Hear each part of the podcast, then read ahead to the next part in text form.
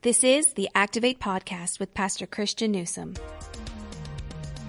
In this week's podcast, kids ought to be asking their mom and dad, say, I see you in the morning or in the evening. I see you kneeling by your bed, or I see you and mom pray when things get difficult, or I, I saw you and dad pray in the car before you had to, to walk into a difficult meeting at school. Teach me how to do that. Thanks for listening. My name is Brandon, and welcome to the Activate Podcast, a ministry resource of Journey Church International in Lee's Summit, Missouri. This week, I will be having a conversation with Pastor Christian discussing his recent message in our summer series, The Parables of Jesus. In this recent series, we're learning more about the important teachings of Jesus found throughout the gospel narratives. Pastor Christian, welcome back and, and thanks for the conversation um, today. Uh, we're currently having it via Zoom uh, it may sound a little different if you're a frequent listener to the podcast. That's because we're using a little bit different technology than normal to record this. So, uh, Pastor Christian, we're officially halfway through our summer series on the parables of Jesus. And as a result of studying his teachings even more, what, what have you learned about Jesus that has challenged your thinking the most? Well, I think the thing that I have learned that that has encouraged my thinking the most is how how practical is um, Jesus is, how practical Jesus is in his application of what I, of what I would call really deep truth. Mm-hmm. Um, you know, Moses told the people of Israel that God was not a God that was far away, that was, he was not a God that could not be comprehended. Uh, he was not a God who wanted to uh, kind of re- remain in secret. Um, and it's interesting because you have Isaiah, who in Isaiah 55 says that the things of God and the ways of God are so far beyond understanding and finding out. There is this element um, to God that if if you if you can understand everything about Him, He's probably not God. However, right. you have Jesus, who who wants to make God personal. You have Jesus who wants to make God uh, and who does make God through his sacrifice approachable. And you have Jesus who wants to take spiritual truth and make it make it memorable, make it applicable, make it understandable. Uh, you have Jesus who's willing to unpack really, really difficult truth through really, really simple stories. You know, we find ourselves halfway through um, this series, and now we're thinking of faith like a mustard seed um, boy, it starts really small, but it grows into something that is super, super beneficial. We're thinking of faith through the lens of a field that has wheat and weeds.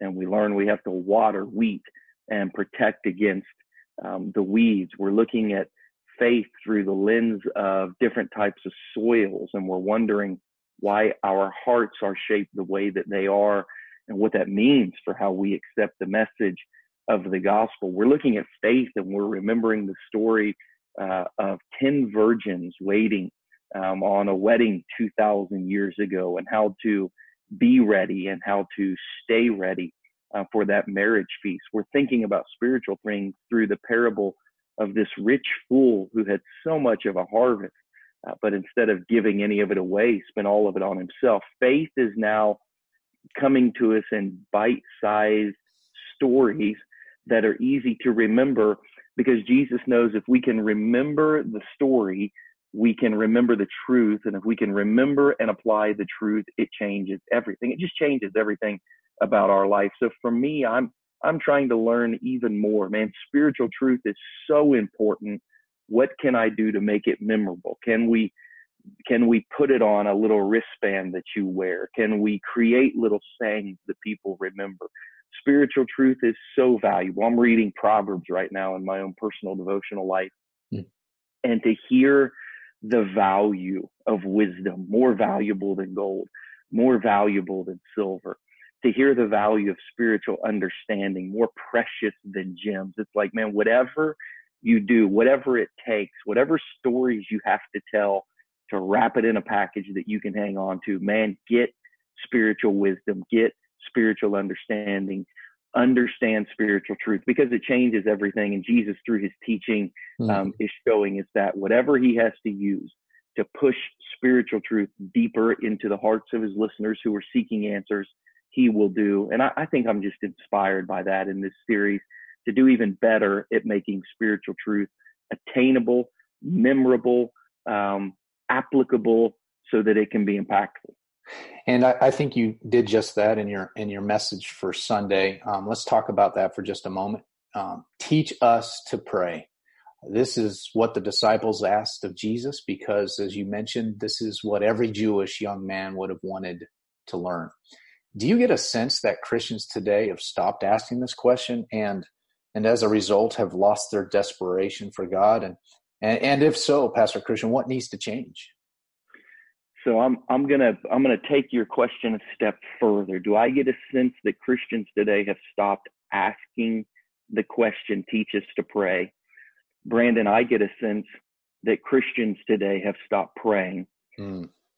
So so the next generation can't say, teach me how to do something mm. they never see us do.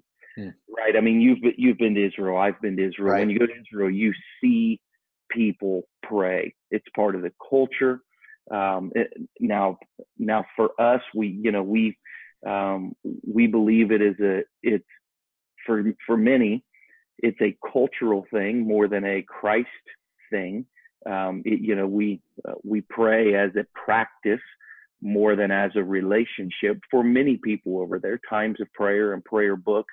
Um, but we, we who believe we have a relationship with God, yeah. We who believe the God of the universe is listening to us and that He's good and He loves us. Um, we who believe we can talk to God, we should have habits of prayer and we should have practices of prayer. K- kids should be coming up to the adults in the church. The teenagers should be coming up to their youth leaders and saying, Hey, I saw you tonight during church or after church. Um, at the end of the message, I saw you praying. I saw you on your knees. I saw you looking like you were really communicating to God. What were you doing? Can you teach me how to do that? Kids ought to be asking their mom and dad, Hey, I see you in the morning or in the evening. I see you kneeling by your bed, or I see you and mom pray when things get difficult, or I, I saw you and dad pray in the car before you had to, to walk into a difficult meeting at school. Teach me how to do that because that seems to change your heart. I, I, I feel like the, the question, the question has stopped being asked because the picture has stopped being seen. Wow. Um, te- teach me to do what you do. And, and the reality is, we probably don't want to teach the next generation to pray like we pray, because I think statistically, like something like 80% of Christians never pray for more than anything other than their meals. So we don't want to teach them that to pray that way. We want to teach them to pray like Jesus. And that's why I'm excited for our 21 days of prayer uh, that we've got coming up in August because we need to become a church that prays together. We need to we need to become a church that has a culture of prayer together. We have hundreds of people who pray on their own, but I want to be a church who prays together enough that people who don't pray can come and watch and say, "Okay, teach me how to do that." And, I'll be honest, our appetite for prayer has been whetted by a lot of our prayer partners, like Life Point Church in Fredericksburg, Virginia, like Church of the Highlands, mm. uh, who we follow closely and uh, and who we watch and learn from in Birmingham, Alabama. We we've watched them for years do 21 days of prayer, and then we reached out to them and said, "Hey, would you teach us to do that?" See, it's prayer that whets the appetite for prayer, and if we will pray, the question will naturally be asked, "Teach me to do what you do." So I don't think the problem is in the question. I think the problem is in the practice uh, and the lack of practice, which leads to a lack of awareness. So there is no question. Um, and because of that, I, I would say that uh, the the generation that's coming up, uh, they to me feel like they have more of a desperation for God mm. than the current generation. Those who are between the ages of probably 30 and 55. Um, so we what we need to do is we need to direct their desperation for God by teaching them to pray, but we do that by by praying by showing them um, how we pray. And the 21 days of prayer is going to be just our very first opportunity to do this. We've got plans for a prayer room at a church at our church in the next phase of our building. I mean i i believe we're going to be a church that uh, that hopefully is known for prayer uh, eventually and then and then if if we accomplish that people will say teach me to do that like you guys do that teach me why it's important so I, the practice I think is more important than the question. And if we'll mm-hmm. practice it, they'll ask the question. That's really, uh, really challenging and encouraging at the same time. Well, Pastor Christian, on Sunday, you stated that Jesus wanted his disciples to ask a big God for big things. Uh, one of my favorite books on prayer is by uh, Mark Batterson. Um, he wrote in The Circle Maker bold prayers honor God, and God honors bold prayers. God isn't offended by our biggest dreams or boldest prayers. He's offended by anything less. If your prayers aren't possible to you, you they are insulting to God. Pastor Christian, I know uh, firsthand you you pray for big things. Has that always been the case? And if not, what or who challenged you to pray bigger prayers? So yeah, you know, I, w- I went to school at Liberty University in college, um, where our chancellor, uh, Dr. Jerry Falwell, um, w- was a guy of just huge faith, mm-hmm. and he challenged the students to have huge faith and to make huge impact. Uh, so you know, I, I left U- Liberty University, and and I would say I had, um, you know, I, I had this faith that was striving to do something great for God. I mean, you know, Billy Sunday prayed that prayed that prayer, God make me great for you. Mm-hmm. Um, I, I, think I left Liberty uh, wanting wanting to do something great for God. I left Liberty wanting to leave um, my spiritual footprint on the world. And in my 20s, prayed lots of big prayers. But I think as I got to 30, I realized a lot of that was for me. I wanted to leave my big spiritual footprint on the world, not Jesus' big spiritual footprint on the world so in my 30s, I, I kind of I, de- I developed this probably what was a very a very healthy spiritual humility, um, where I just prayed God would use me to do anything. Right. Um, you know, I, I didn't pray for big things because, like Batterson said, I thought I don't want to offend God. Um, I just wanted to be faithful. But what I've begun to realize again the last probably seven years since we started Journey um, is not only not only is God not offended by big prayers, but to be faithful is to have big impact. Mm. Um, because you know Jesus Jesus didn't call us to have no impact so that we could learn to be humble. He told us to go into all the world and minister to all nations with with the ministry of the gospel. He told us to feed the hungry and clothe um, the poor and to and to make a difference and to make an impact. Uh, so I have gotten back to the stage where where not not me. I don't want to leave my spiritual footprint on the world, but at this stage of my life, I want Jesus' footprint to be bigger than I than I have ever imagined that it could be, and I want to do everything in my power to do my part to leave whatever part of that footprint I have been created to leave. So in my 20s, I think I I I prayed I prayed that God would do huge things um, but I think probably it, it, was a mixture of personal ambition and spiritual ambition. Um, and Paul, the Apostle Paul, said in Philippians, "Hey, some people are pursuing Christ for selfish ambition, but you know what? God will use them anyway." And I feel like God used and answered a lot of those prayers, even in my immaturity. And then I think God allowed me to experience a valley of brokenness uh, in my early 30s um, that allowed me to continue to pray that God would do big things but but I didn't care if it had anything to do with me. I just wanted the kingdom of God to come on earth more now than it was currently, just like it was going to be um, in heaven. So I think just recently I've gotten back to praying big things, but with a healthier spirit. Big things not so I could leave. Right. Um, big things not so I could have impact, but so that God would have great impact and use me however He wanted to use me in that. So um, yeah, I, I, think it's okay to pray big prayers. I think it's okay to trust God for big things. I think it's okay to desire that God do big things. I just think it's good to kind of disconnect what our part of that big thing um, would be and, and be okay to be along for the ride, but not in the driver's seat of what the big thing has to be. Hmm. Well, let's get really practical here for just a moment. What are some tools, some ideas that you've discovered that has greatly enhanced your personal practice of prayer? Yeah, so I didn't talk about it in the message, but probably the first really valuable prayer tool that I used was an acronym, um, the word ACTS, when approaching prayer.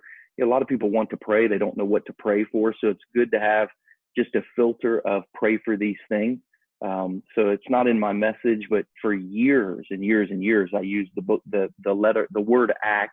Yes. A C T S. A stands for adoration.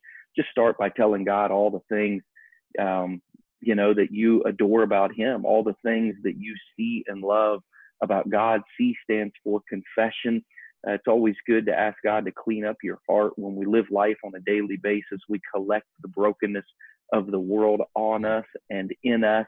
Uh, we were born with a lot of us, a lot of it in us that needs to get out of us. So uh, I'm constantly confessing, um, you know, sins of commission, sins I've committed, sins of omission, things I should have done that I that I didn't do, and then just what, what I would call original sin. Like God, this is me. This is the brokenness in me, and I I constantly need that to get better. T stands for Thanksgiving.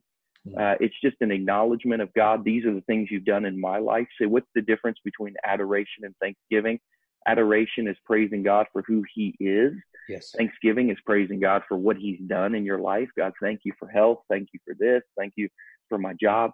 Um, and then S stands for supplication. That's praying for others. That's literally uh, a list of things. So for years, I had a prayer journal where every day I would write ACTS down the side of the page. And today I'm praising God for this. Today I'm confessing this. Today um, I'm thankful for this. Today um, my prayer request, my supplication is this. That's one model I have found extremely helpful. Another model I have found extremely helpful is praying through the Lord's Prayer. Mm.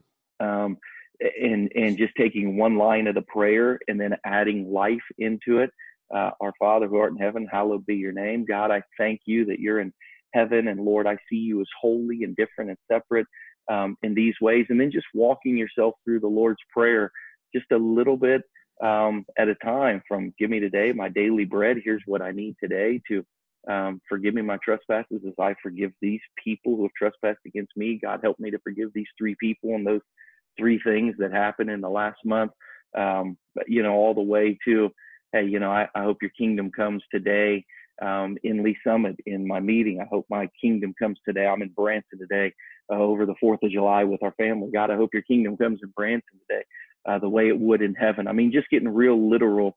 So just writing out the words of the of the Lord's prayer and filling in those columns um, as you go. Brandon, right now I've been using for the last two years a prayer guide that you created uh, at our church. The last time we went through a, a big mm-hmm. series, we did a 40 day prayer journey, and I asked our people to pray specific things every Sunday, every Monday, every Tuesday, every Wednesday. Um, so I'm on that guide that you created. I've just made that kind of lifelong in this season. Today's Wednesday, Wednesday's prayer, Psalm 19:14, that the words of my mouth and the meditations of my heart might be pleasing to God, my rock and my redeemer. So today I'm praying um, about my words. I'm praying about my thoughts and my meditations. Wednesdays today, kind of I pray about my emotional health, what's in me, what comes out of me, how that impacts others. Um, so there's there's all kinds of different guides you can use. You can get on the Bible uh, app and you can get a 40 day prayer guide.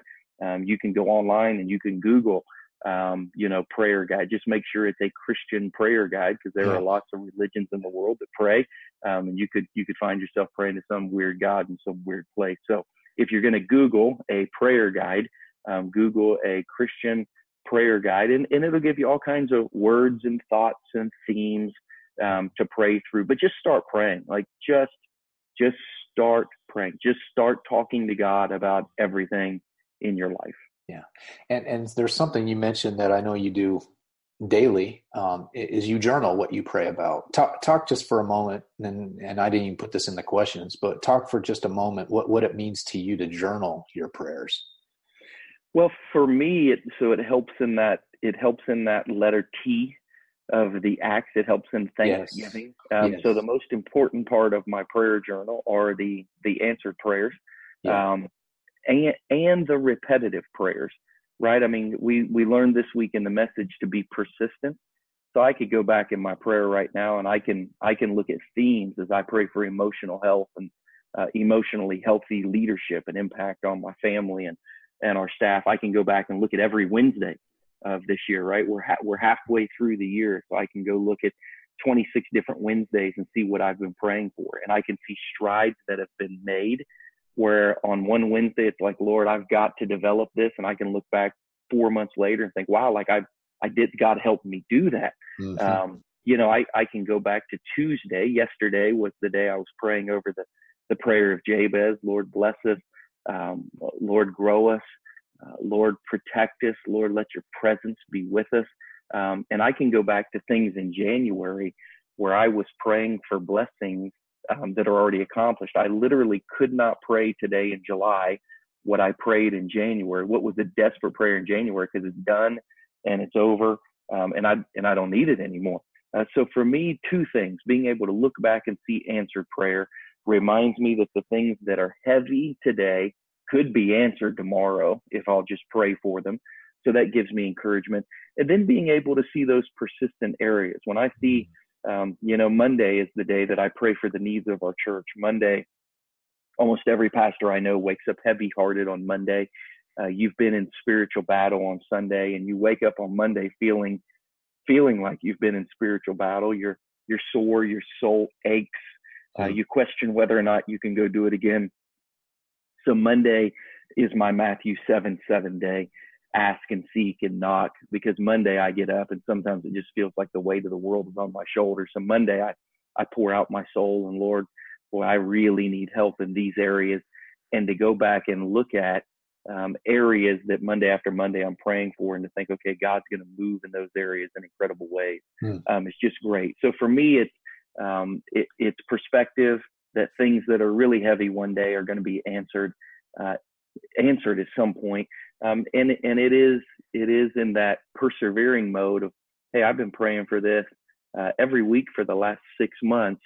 So I take comfort. It's not been answered yet, but God knows I'm serious. And he told me that if I would keep seeking and keep asking, keep knocking, that I could keep expecting that he was going to hear and answer. So for me, those are those are probably the most mm. valuable tools. Just being able to go back and have a record of God moving through prayer. That's great. Well, let's end today with this idea of expecting that you focused in on your message. Uh, you challenged us to have an expectant attitude when we pray. Not only do we not pray big enough prayers, we often don't pray expecting an answer. How, how do we develop an expectant attitude when we pray? Well, so for me, one way is to have a record of answered prayer. I mean, one one way it's much easier to expect that God will answer your prayer today is to have a log of hundreds of answered prayers in your past, um, which I've been able to have just because of some spiritual discipline that I've developed in journaling. So that, that's that's the best way um, is is to be able to look back and say God answered this prayer, and I believe He'll answer mm-hmm. I think another way is is just to continue to develop a trust and an understanding of, of who Jesus is and how Jesus loved remember Jesus' prayer today wasn't, or Jesus' teaching on prayer wasn't as much an Acts method, wasn't as much the Lord's Prayer that we learn, but it was the relationship. There you go. Jesus, I want you to know that that when you pray, um, you're praying you're praying to God who, like a good friend, is is going to make sure you have what you need. You're praying to God who, like a good dad, is always going to provide for you physically and spiritually.